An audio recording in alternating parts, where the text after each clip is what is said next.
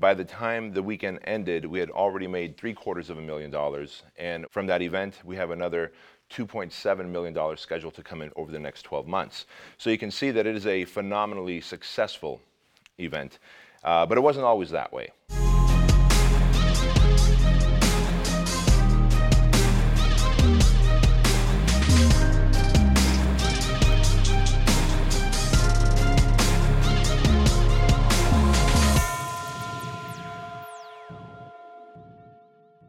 Have you ever gone to one of those amazing events that has a huge impact on hundreds, if not thousands, of people in the audience, and you sit there and you think, I want to do this. I want to impact a lot of people. I want to help a lot of people. I want to have a live event.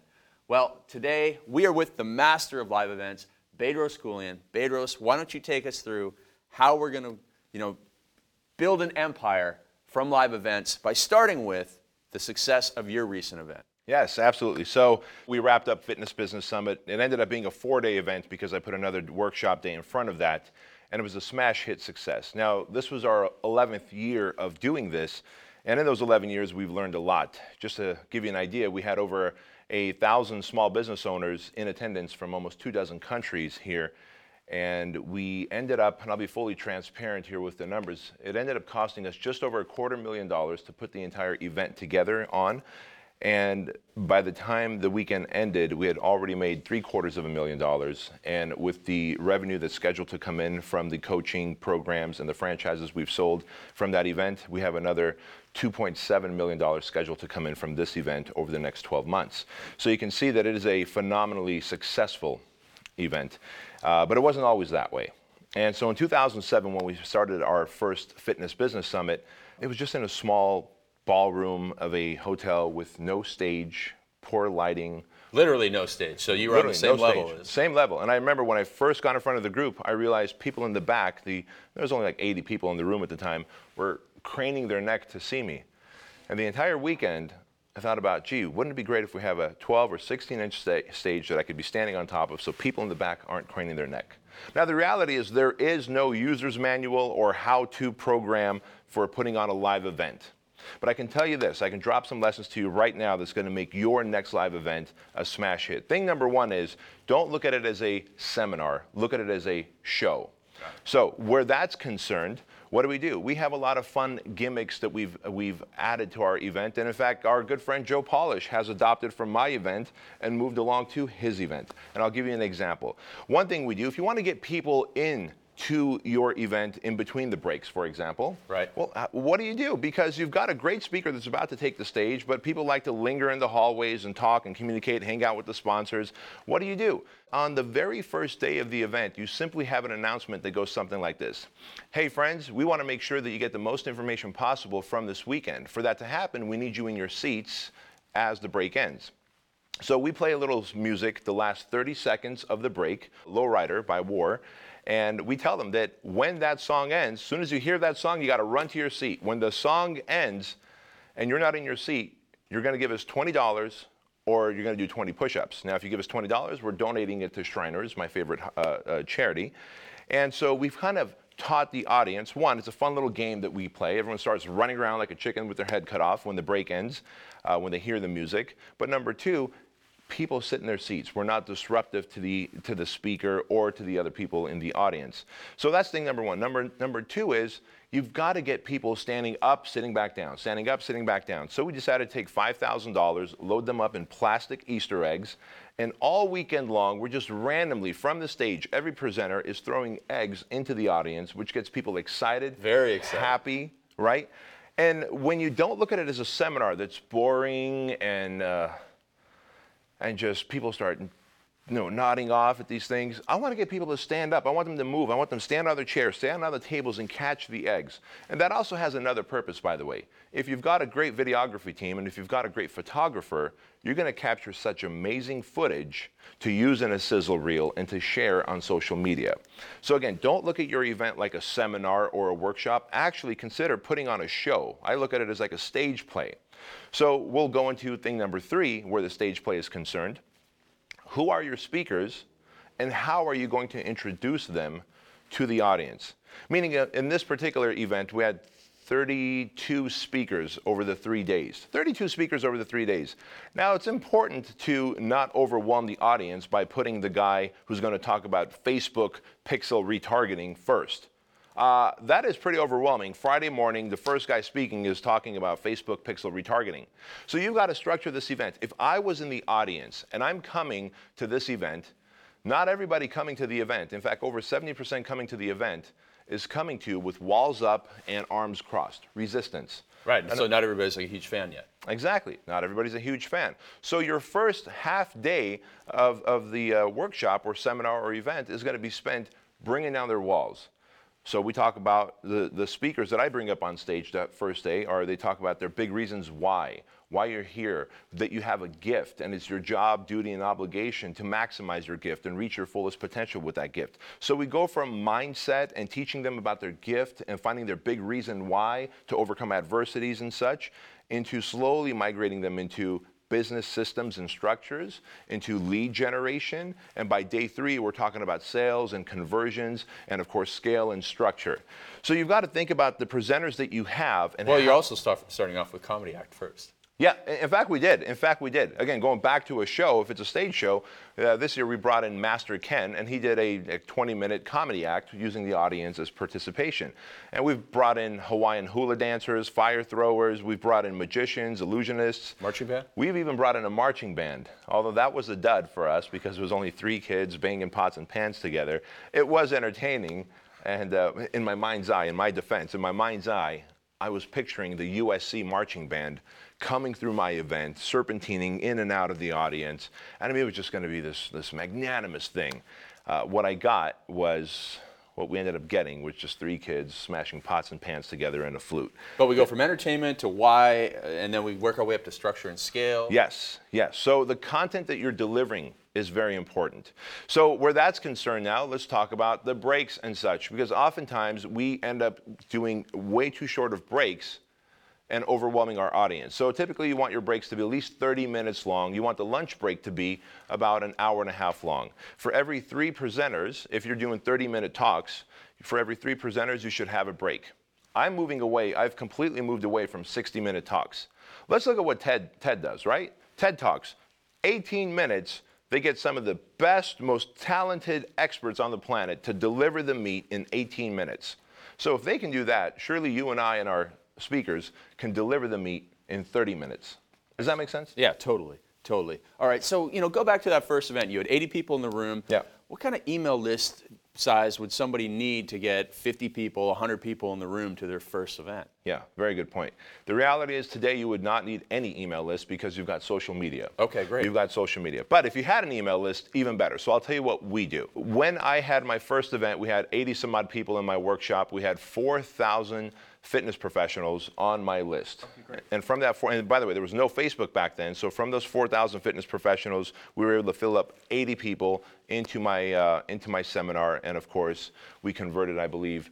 Uh, eight, eight, or, eight or nine of them into mastermind coaching clients. But today, if you've got an email list and you've got a Facebook following, you can literally target anyone you want in any vocation, in any industry, in any niche, and expose them to your event because Facebook allows you to retarget. It allows you to it allows you to upload your email list to Facebook and chase your clients and prospects on Facebook, inviting them to your event. So there's so many great ways you can use Facebook, YouTube, and Instagram to pile on the audience into your event. And then you can get some affiliates as well and some paid advertising if you want to invest more money. Absolutely. If you're in some kind of niche industry, odds are there's an industry publication or two. Like in my industry, there's a personal fitness professional magazine, there's the Idea Fitness Journal.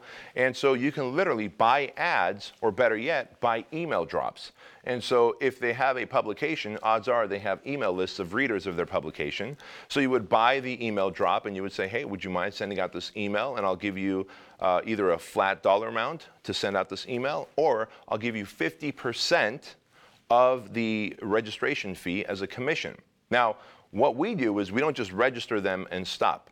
We will register them on the front end And of course, upsell number one becomes the recorded video and the notes, professionally taken notes from the event, is upsell number one.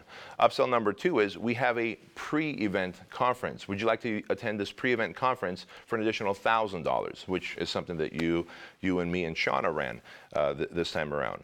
And of course, upsell number three is would you like to buy tickets at a discounted fee for the following year. Got it. You have to remember that when people are buying something, their desire to buy is not reduced, it is actually agitated. So you want to take them, even for a live event, through an upsell process. Well, what are some of the deadlines and prices increases you have built in there? So let's say you start selling your event four months out? Is it a lower price and then it works up to a higher price? How would you do that? Yeah, very good question. So you always start selling at least five months out. that, that is a rule of thumb, has to be five months out these days because there, people are getting a lot of content marketed to them and they need to make a decision, plan for travel, plan for babysitting, whatever it is they have to do, look at their budget. So you want to start marketing five months out. And five months out, I like to start my price point at about 80% of what the final price point is going to be. Oh, wow. So in my particular case, and, and by the way, you can decide the final price point is going to be $2,000. So, you know, whatever, an 80% discount off of that might be, uh, what, what, does that end up being? Like 400 bucks? A lot. A lot, right?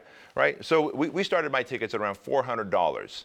And every three weeks, on the website, we had a timer ticking down that this discount price goes away on this date and the price goes up by another 25 or 30 percent. And so really every three weeks you're bumping up the price. We went from 400 to 650, from 650 to 997, from 997 to 1100, from 1100 to 1400, and finally we settled at $1,600 three weeks before Fitness Business Summit. The lion's share of your, of your attendees actually end up coming on board usually about two months out. So they pay that mid-level price. Got it. They pay that mid-level price, and that is your sweet spot. You don't want to necessarily crank up the prices so quickly that now here we are three months out, the price is at $2,000 or 1600 and they feel like, man, I could have bought it for 400 Now I don't want to waste all this money. Got it. And I'm going to sit out. Got it. You used a lot of Facebook live streams to, to fill this event. Tell us about some of the most effective ones that you've done. Oh man, so the last two years we've been using Facebook live streams and it's been super powerful because listen, people see your ads, they see your sizzle reels, they see the pictures, they land on the website. When you're on, they're on the website, you're retargeting to them if they haven't bought tickets to your event. But the reality is they even see the people who are speak, speaking at it. Sure, there's bullet points of the accolades of what Craig Ballantyne's done and what he's going to speak about and what Matt Wilbur has done and what he's going to speak about. But what if we actually do a Facebook Live and do a deep case study into three of our presenters. And that's what I do. Once a week, as I'm building up to Fitness Business Summit ticket sales, I'll do a, a Facebook Live, and you don't even need those people there.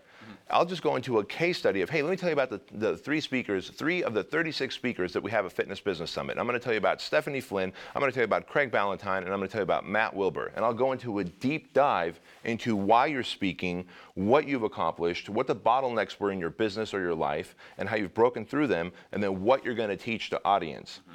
By doing that, I'm buying you so much social proof and so much credibility that someone is going to resonate with one of those three stories.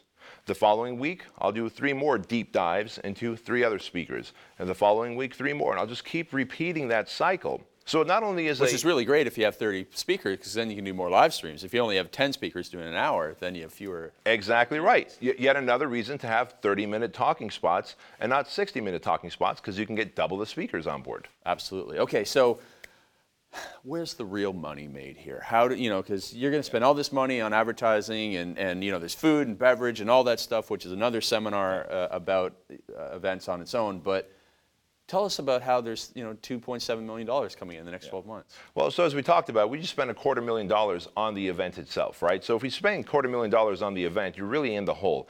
Sure, you're going to have sponsors, and we brought in about 30 sponsors at $3,000 a piece. Well, that's great. They covered a little chunk of that quarter million dollars.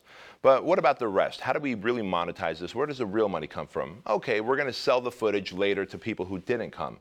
Great. So maybe there's another 30, 40, 50, 60, $100,000. You play your cards right with the ticket sales, sponsors, and selling the footage, you may break even. But is that really worth it to you? Is that really worth it to you to have a live event to displace yourself and your entire team for three or four days? I don't think so. I think if it doesn't make you at least triple of what you invested and over time, you know, 10x that, then it's not worth it. My goal is still to 10x what I'm spending. In other words, make 10x what I spent. And so the number one thing is you want to sell high end coaching programs. And this really starts off with the mindset of letting all your presenters know that this is a non pitch event. And this is important. A lot of events in all industries say, hey, if you come and speak, at the end of your speech, you can pitch, and whatever you pitch and sell, we'll split 50 50. I believe that's bastardizing your audience, and I don't think that's a great thing to do. I don't think that's a way to, that's not coming to them with, with uh, a giving hand. That is not coming to them with goodwill. That is coming to them and taking advantage of them. So I say this hey, I'm going to pay you to speak, or I'm going to pay for your flight, or after you're done speaking, the following week, I will mail out for you to my list and I will promote you. But from that stage, I want you to deliver the best you can, your greatest content, don't leave anything off the table, and don't pitch.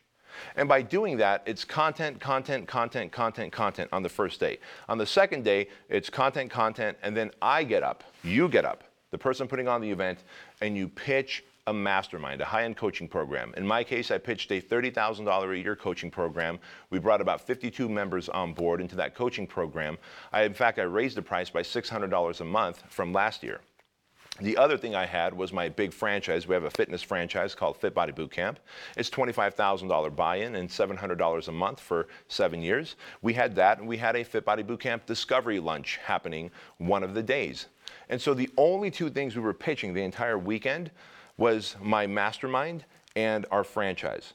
And it's the people who know me, like me, trust me, that are going to buy from me, and they're in the audience. And that is what accounted for that massive growth in revenue. Awesome, awesome. So, what were some of the cool things, coolest highlights from your recent event? I mean, from your daughter singing on stage, you did something cool for The Rock, and then it probably had over 25 million hashtags on Instagram. Yeah, so, so some of the coolest things we did is we made a, a uh, not an Instagram, a Snapchat filter, a specific Snapchat chat geo filter for that area of San Diego that we were at for those four days. And we encouraged people to Snapchat using our filter and get it up there. And of course, we had them share that on Instagram and on Facebook. Why? We want people to feel the pain of missing out, right? The fear of missing out is very important so that we can sell not only the footage from this event, but also we can sell tickets to next year.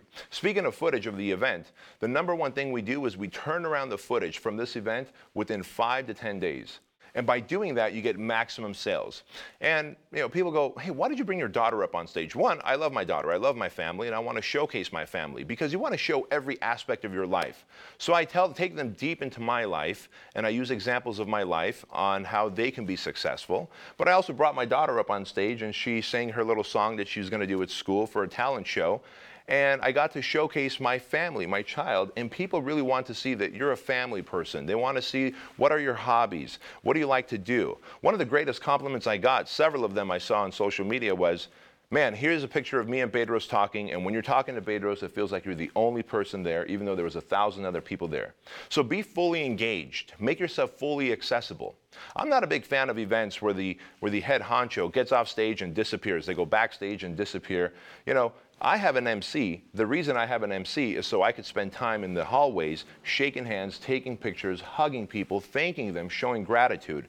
And I believe that's the number one reason. We haven't bastardized our audience. We've kept it fun and entertaining and made it a show. And I spend as much time, energy as I can out there shaking hands, hugging people, taking pictures, showing gratitude. And that's been the result of our exponential growth of our seminars. And you know what? You taught something very interesting this weekend. You said it used to be no like, trust. What is it now?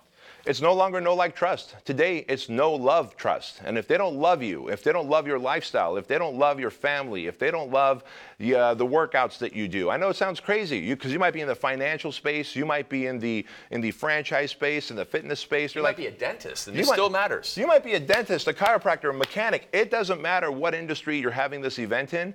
If they don't know, love, and trust you, and feel like they are connected to you and your family, right? Your lifestyle, they're not going to buy from you. They're going to buy from your competitor. And that's just the reality of it. So you've got to be comfortable with being fully transparent in everything you do these days. Two more questions. So, first of all, how important is a celebrity speaker? And if someone did get one, how much should they pay? Good question. So, the importance of a celebrity speaker, and by the way, you can manufacture someone into a celebrity speaker.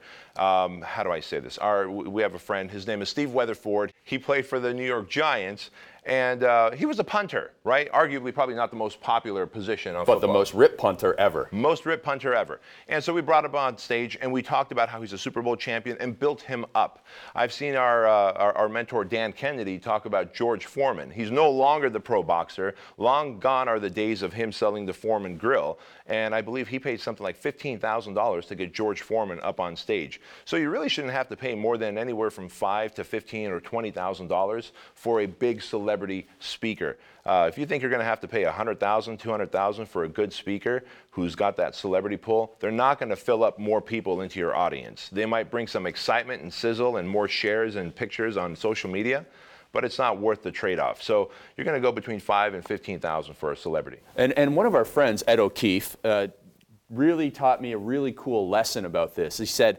choose someone that you would want to pay five or ten or fifteen thousand dollars for just to have their ear. And then you get to interview them in front of all these people. You get your information from them. You know, you would have paid five or ten thousand dollars just to ask those same questions in a private room. But now you ask them in front of people, you get all the people excited, and you do bring people in. So basically, they pay for you to have that five or ten thousand dollar conversation. Exactly right. I love that advice from Ed. Now, last question: What happens after? You know, how do you continue that communication? You said you get the videos out, and I was telling people all weekend long, yeah, you know, I wasn't able to see all the speakers. I was like, I'm going to watch it next week because I know how fast you turn that around. But what about for the sponsors and for uh, just continuing the yeah. relationship with the people that attended? What do you do? A very good question. So. We, we, we have a Facebook fan page for our event. So following up the event, the next 30 days, I'm always posting tips. Hey, you took 15 pages of notes? Grab the f- top five things off those pages and implement them this week. And I'll be back next week to help you take the next five things and implement them. You want implementation to happen because if the people that came to your event did not implement, they're not going to come to your event next year, let alone join your coaching program, buy your franchise, or buy more of your products and services. So that's thing number one.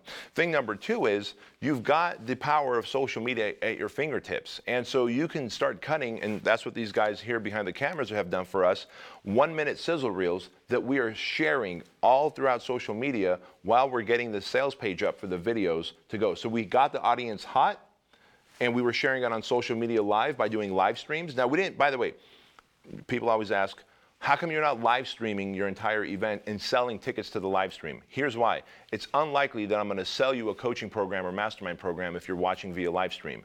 And so what I'd rather do is create a massive pain of disconnect and just we tease the first 5 to 10 minutes of every speaker on a live stream and then we shut it down. Once we shut down the live stream, a video comes up that says, "Hey, this is Bedros. We can't show you the rest of this live stream because people in the audience have paid for it and you haven't. However, you can go pre-order your videos at fbsvideos.com." So the entire weekend, while we're teasing live streams and then shutting it down, we're moving people into the pre-order list for the video footage. And finally, of course, I make sure to follow up with my entire attendee list and our entire community via email, letting them know if you missed Fitness Business Summit, these are the things you missed, but the pre order video content can be purchased right here, so go get that. And if you came to Fitness Business Summit, you have pages of notes. Here's what you do to extract those notes into the lowest hanging fruit and implement those things so you can make more money and impact more clients. Awesome stuff. So you can see there's scale, there's structure, there's all of that systematically put in place. You're not just hustling out there trying to sell tickets. There is something so much more. Everything is calculated. Yes. Everything is calculated. Excellent. So that is how you go and put on your first live event. That is how you go and put on a seven figure live event. That is how you put scale and structure into having that impact that you know that you can have.